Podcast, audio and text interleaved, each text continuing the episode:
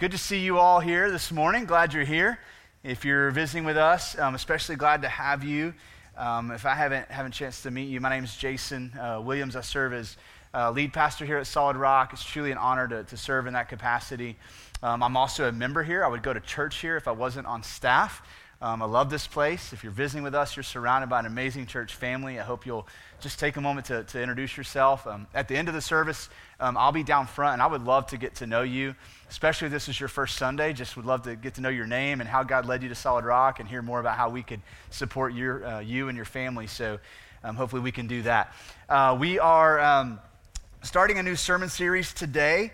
Uh, that will take us four weeks to get through, entitled One Church, Multiple Generations. And so let me talk a minute about that. So, what tends to happen in church, if we're not careful, is that we appoint ministry leaders over the different generations within the church. Kids ministry leader, youth ministry leader, young adult leader, senior adult leader. And if we're not careful, what tends to happen is these ministry leaders with great intentions build a team, build a vision, and begin to take what, what was once maybe a department within the church and almost build a church within the church. And so you end up becoming a church of churches, right?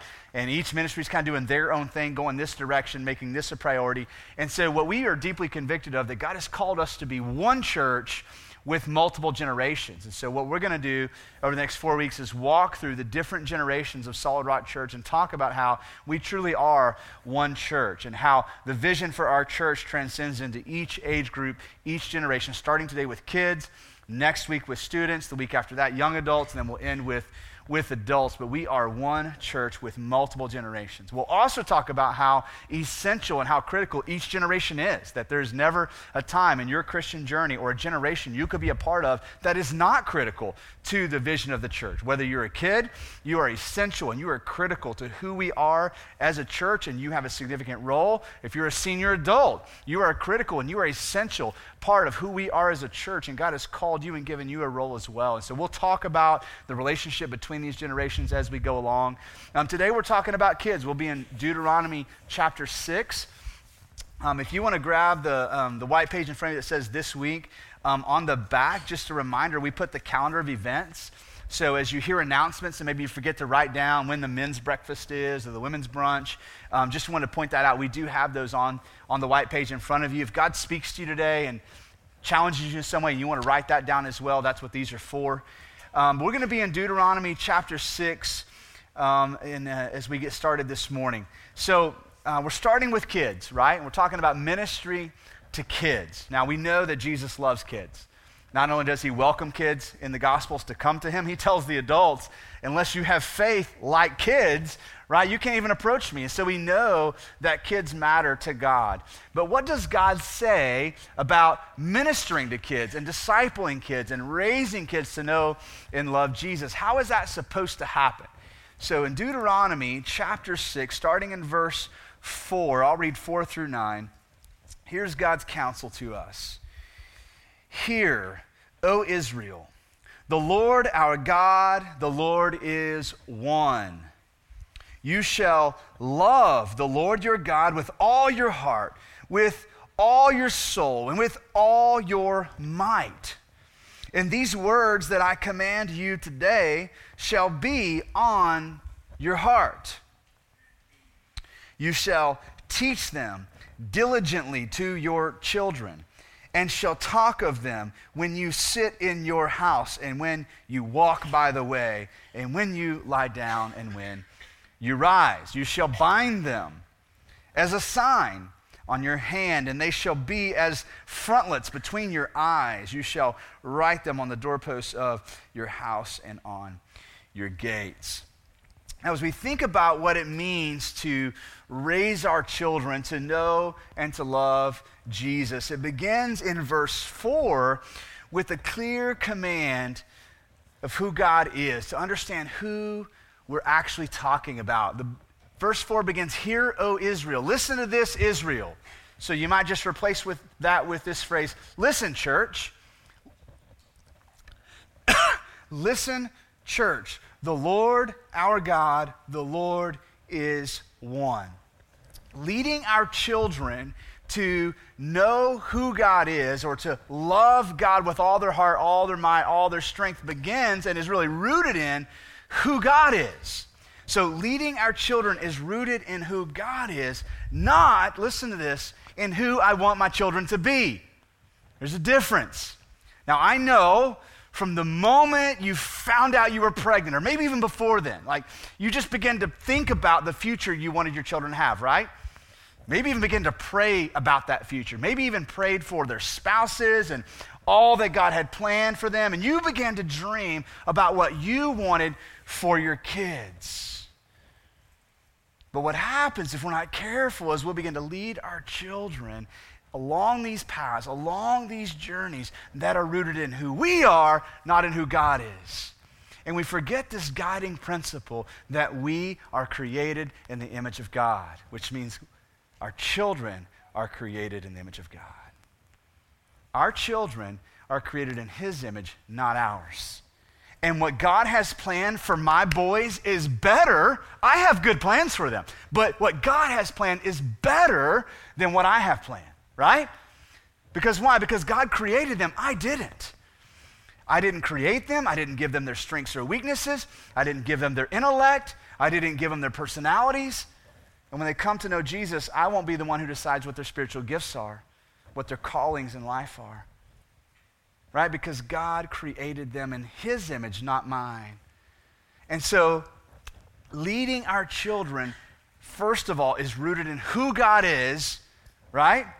Not in who I want my kids to be. And that's a faith move, isn't it?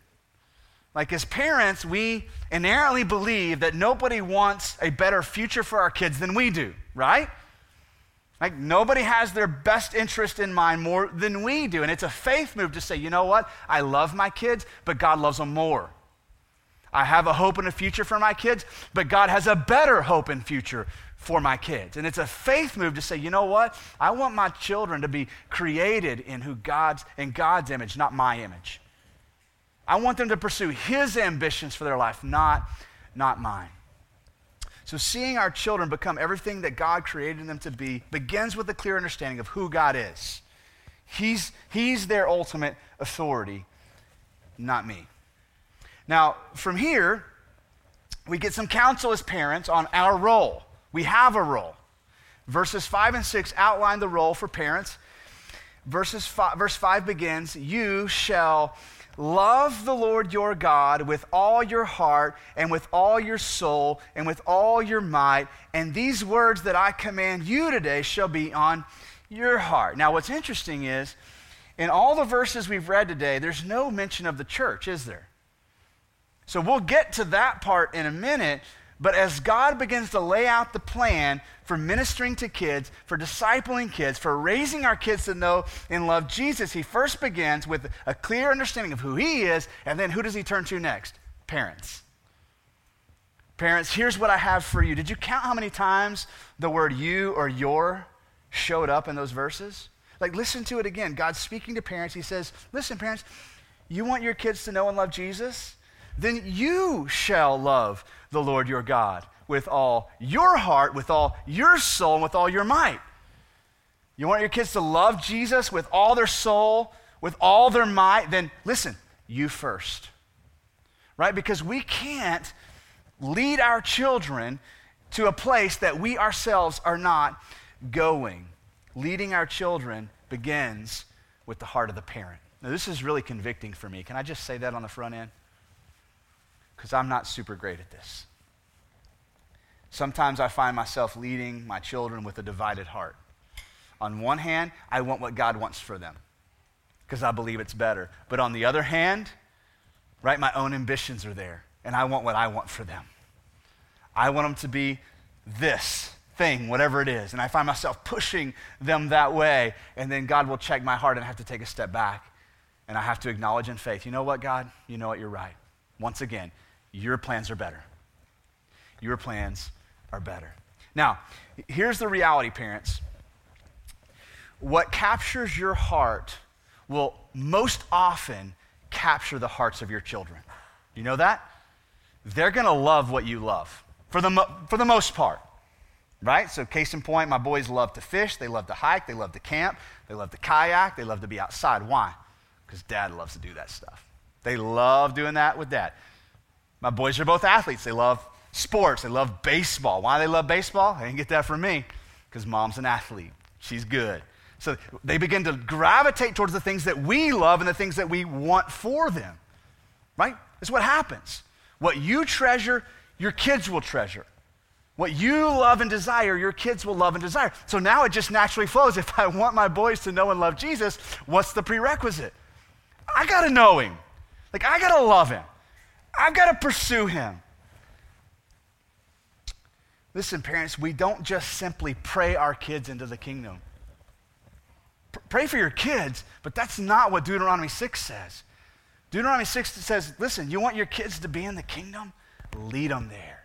You want your kids to know and love Jesus? Lead them there. You first. This has to be written on your heart first if you want it to be written on the hearts of your children. What has captured our hearts will most often capture the hearts of our children. Now, what tends to happen if we lead our children with a divided heart, even with good intentions, um, is we tend to try to fit God into the equation.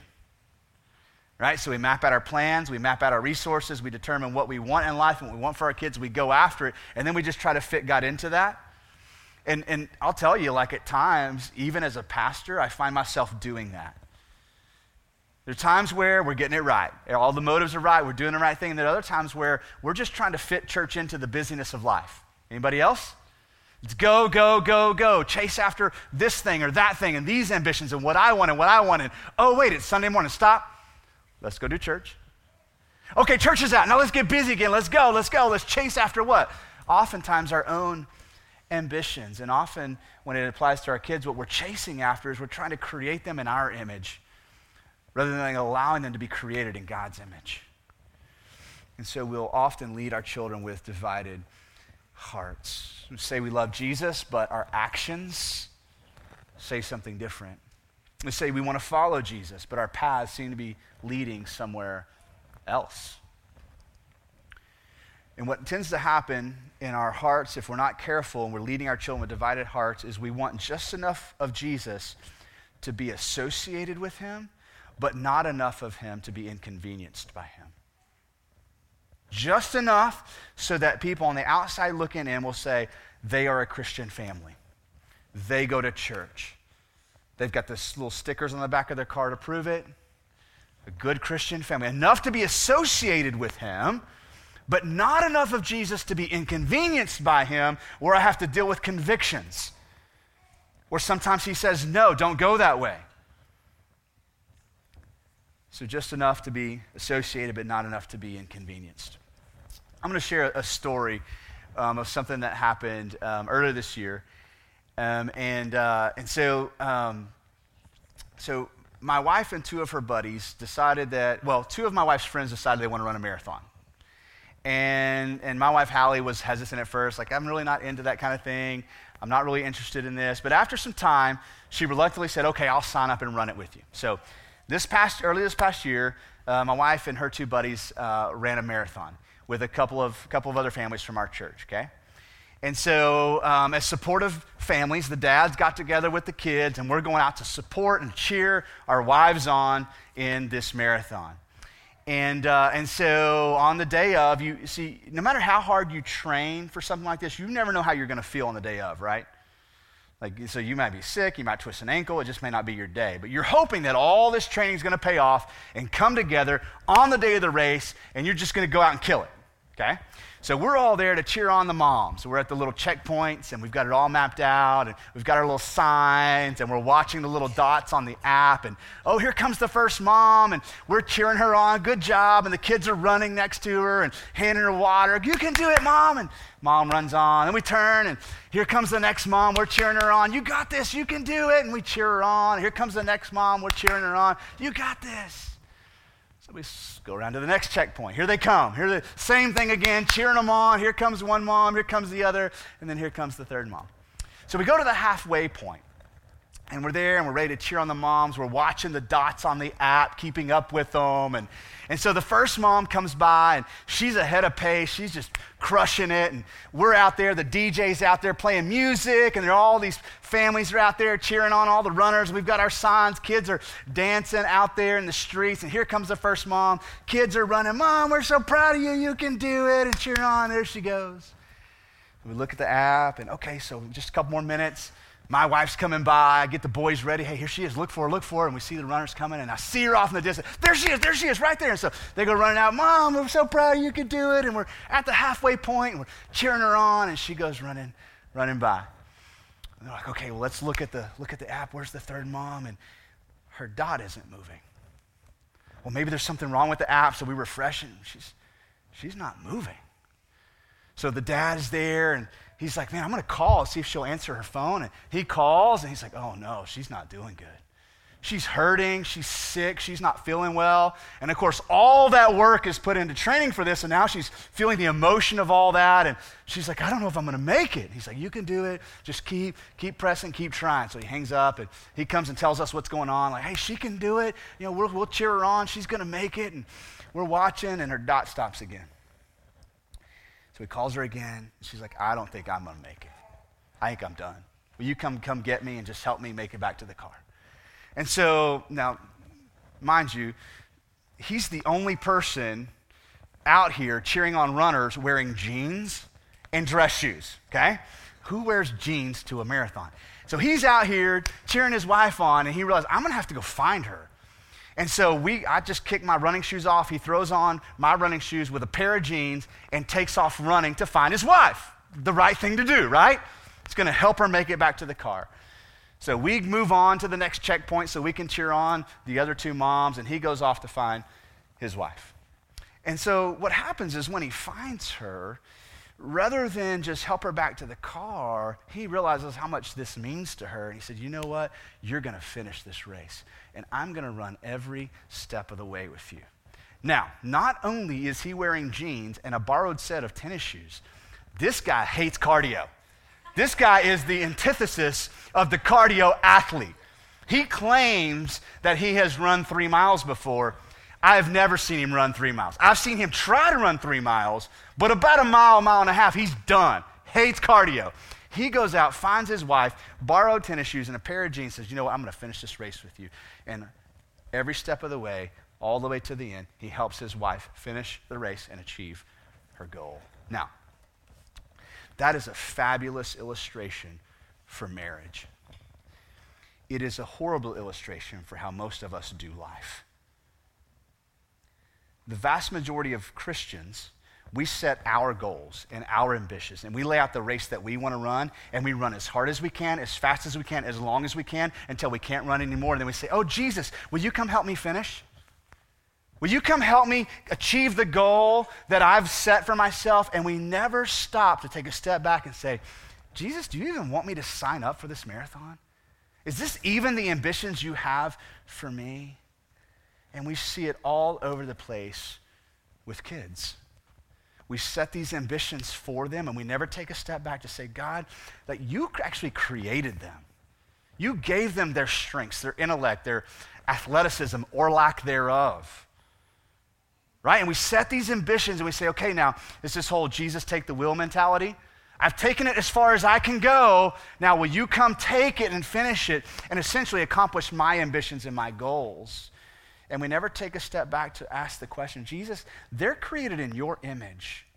What ambitions do you have for them? What is the journey you have laid before them?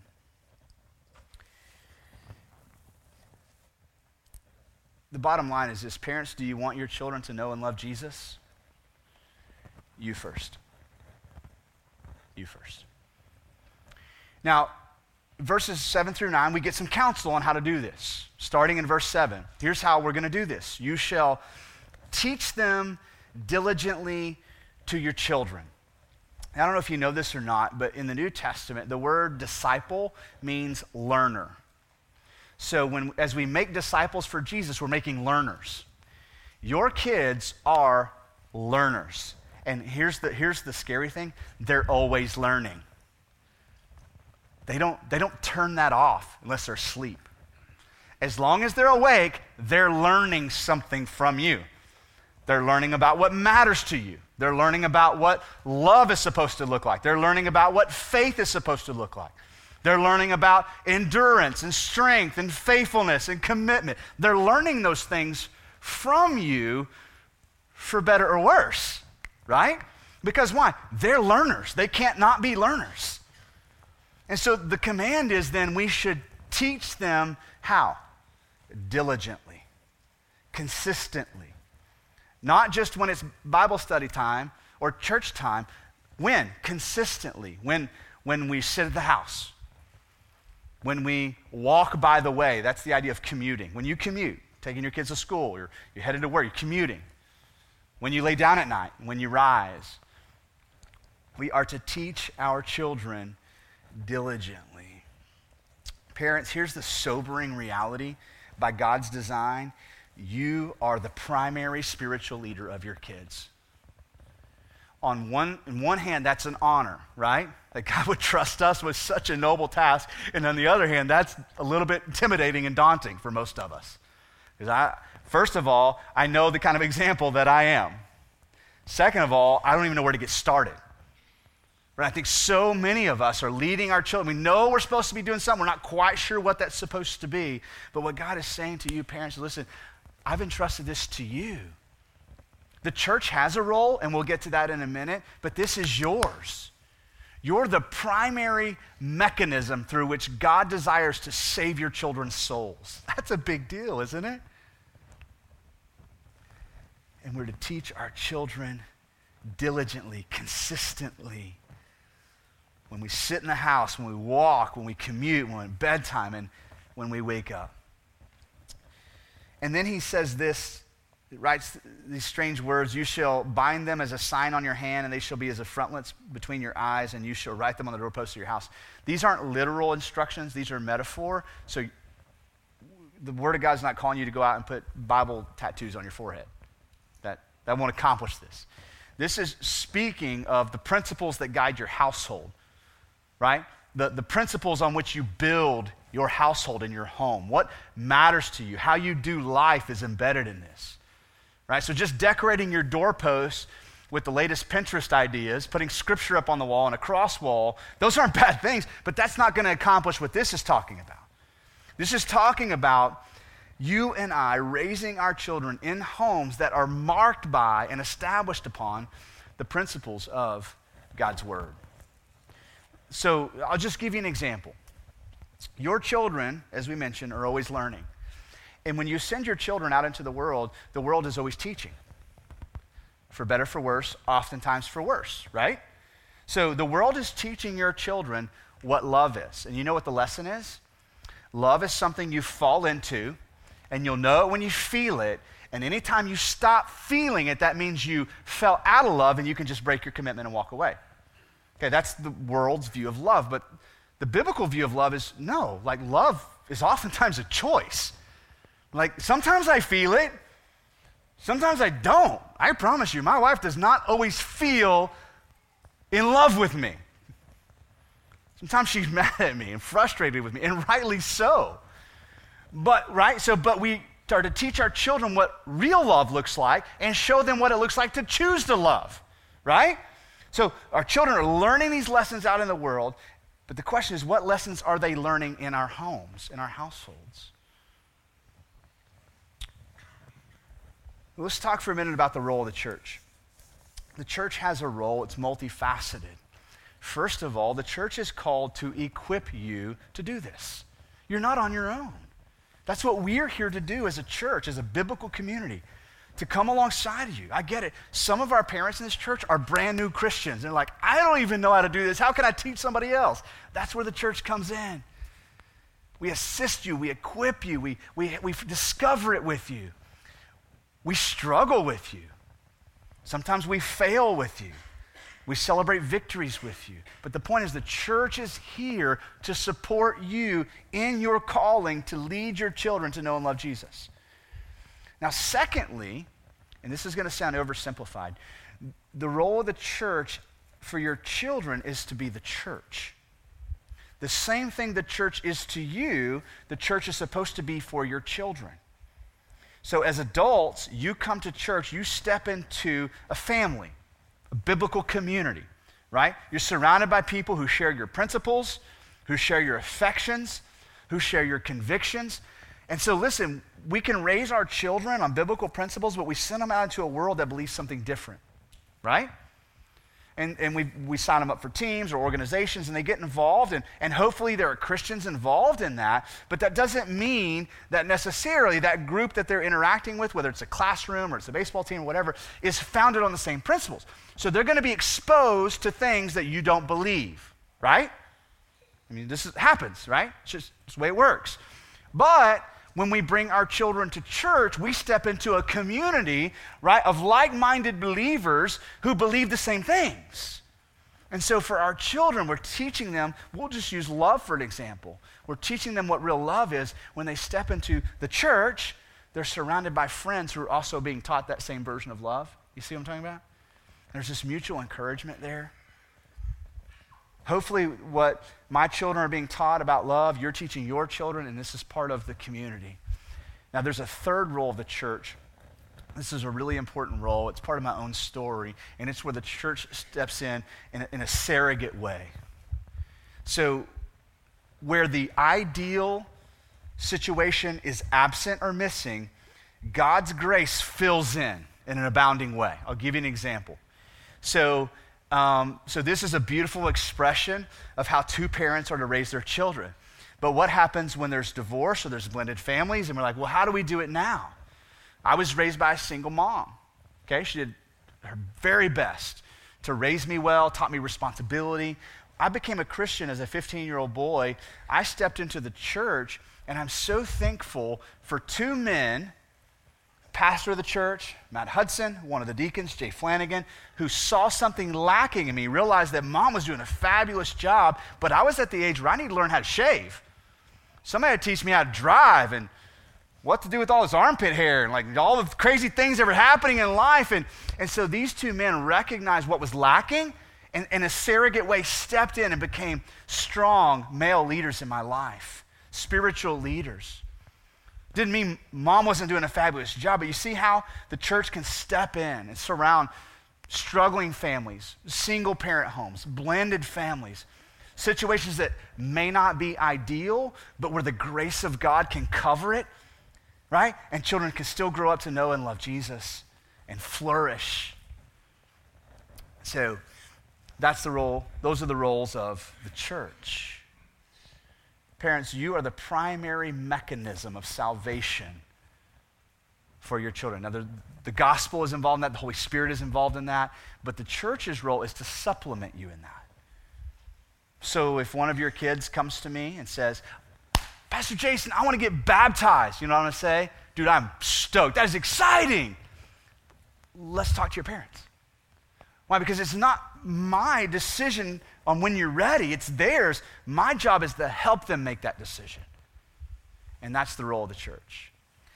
Now, that being said, I'm, I'm excited to get to introduce to you um, somebody who is about to come on staff. Um, so, if you would just join me in welcoming to the stage Julie Kirby, our new kids director.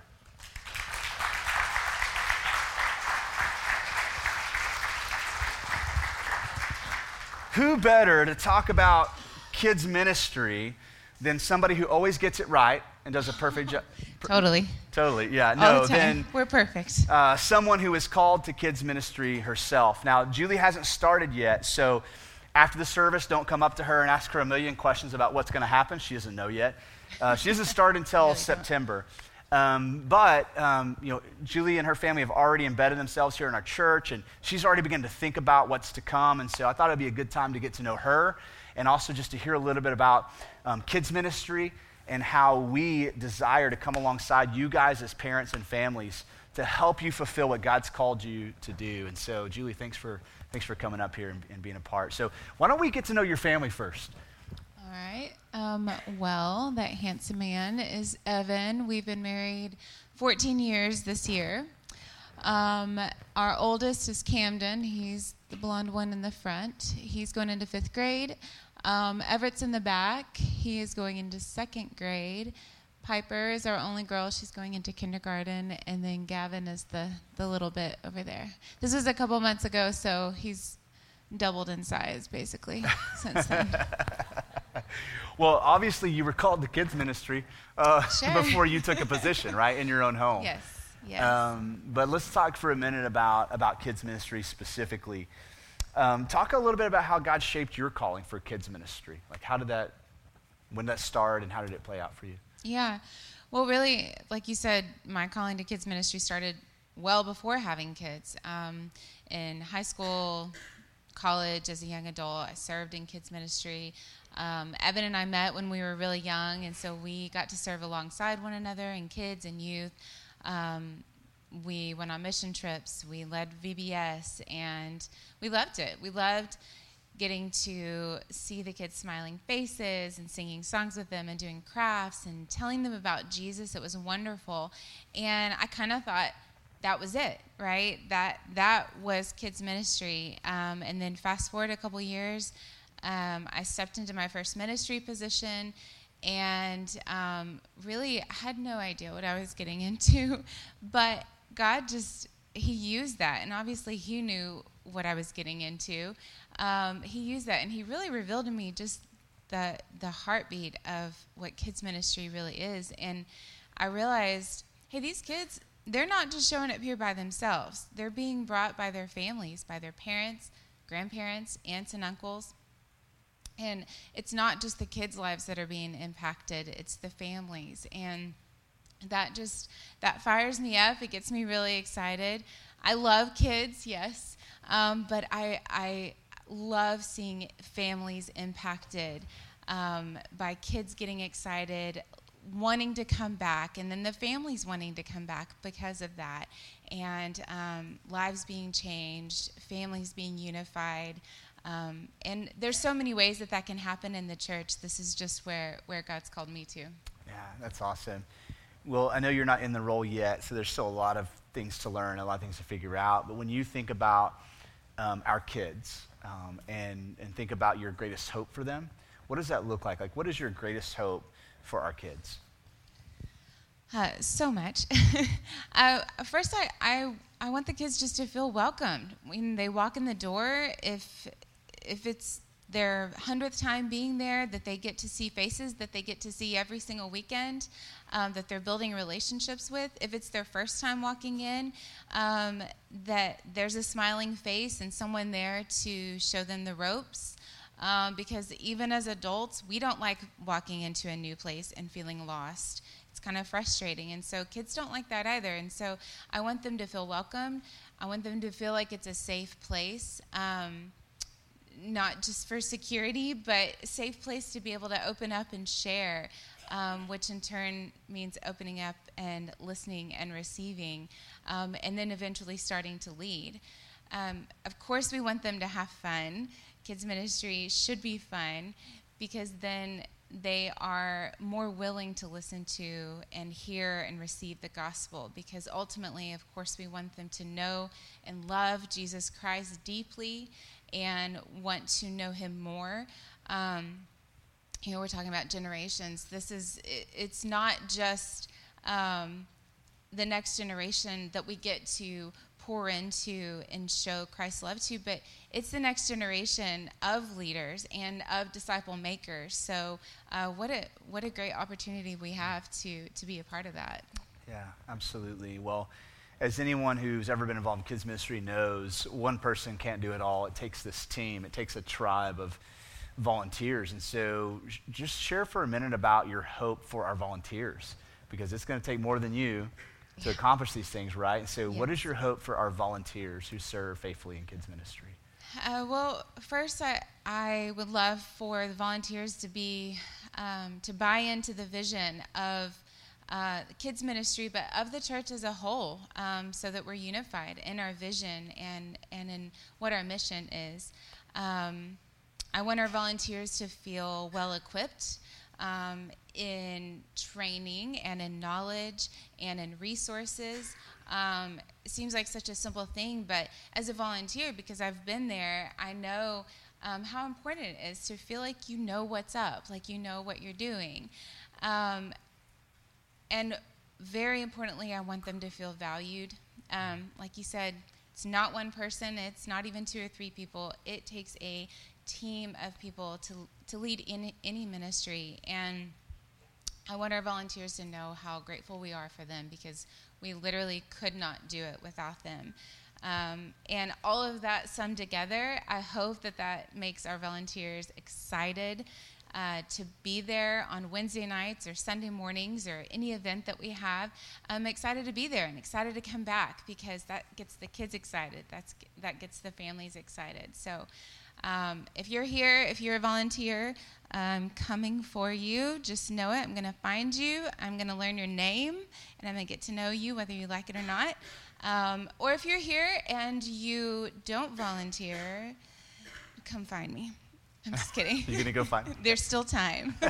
good, good, good. I, I, love the picture you're painting. That you know, we hear kids ministry and we think it's just almost like just spiritual childcare. Yeah. But what you're describing is this ministry to families and a ministry even to volunteers. Like it's this whole all-encompassing ministry to all these people who are involved. And so I love that about about what you shared. Um, well, um, as I was laying out Deuteronomy 6 and, and, what God's called us to as families, I know personally how intimidating that can be. And I know, too, just how it feels, too, when you don't get it right. Um, and so, as we think about our role as a church, your role as director of kids ministry, like partnering with parents to equip them, share just for a minute your hopes for that. Like, what do you hope that looks like for us as a church to partner with parents? Some who, who may be well equipped already, but others who are like, I don't even know where to start like how do you hope to partner with parents to really to see Deuteronomy 6 become fulfilled in, in our kids? Yeah. Well, I, I, just first, I get it. It is intimidating, and um, none of us are perfect. Um, and we live in an age where we are constantly bombarded with um, articles and things that tell us how to parent or how we're parenting wrong and um, i just this is this is not that and we we already have the manual and and that manual is god's word and god's word tells us we are not alone mm. and um, he calls us to community and um, you know we can sometimes feel like we're alone as parents or just as families um, like we're on an island because trying to keep the kids alive, um, trying to get them to where they need to be, and also trying to raise them to be kind humans who know and love Jesus Christ. And that's a lot. Um, but we are not alone. We are a community, and um, that is what it looks like to walk with parents and partner with them. Um, so, my hope is that parents uh, find confidence in the kids' ministry. Um, in walking in and feeling comfortable dropping their kids off not just that you know hey make sure they're here when i get back but that we're actually caring for them um, and and it's a safe environment. That we are accessible um, in communication in resources um, and any kind of spiritual needs that need to be met. And then i would say consistency for volunteers um, and that kind of ties everything together but uh, my my greatest hope is that we have consistency for um, the kids and for the families um, to build that confidence, and so that relationships are made. And I think that's really where the Holy Spirit gets to take in and take over. Yeah. That's what I love so much about um, what you shared and what I know about you and Evan, your husband, is just your willingness to walk in authentic biblical community. And that means then we've got to be willing to walk in the trenches with people um, kids ministry is not a program. Um, it, is, it is truly a biblical community, life on life, sharing struggles with one another, encouraging one another, celebrating victories with one another. And so I'm so excited about that vision that, that God's given you and your husband and your family for ministry and how that connects with who we are as a church. And so I know parents out there are super excited for you to get started. Um, but until then, um, we'll let you continue on being mom and, and, and, uh, and all the other things that you do in life. And so thanks for sharing your heart with us this morning. Thank you. Thanks, y'all.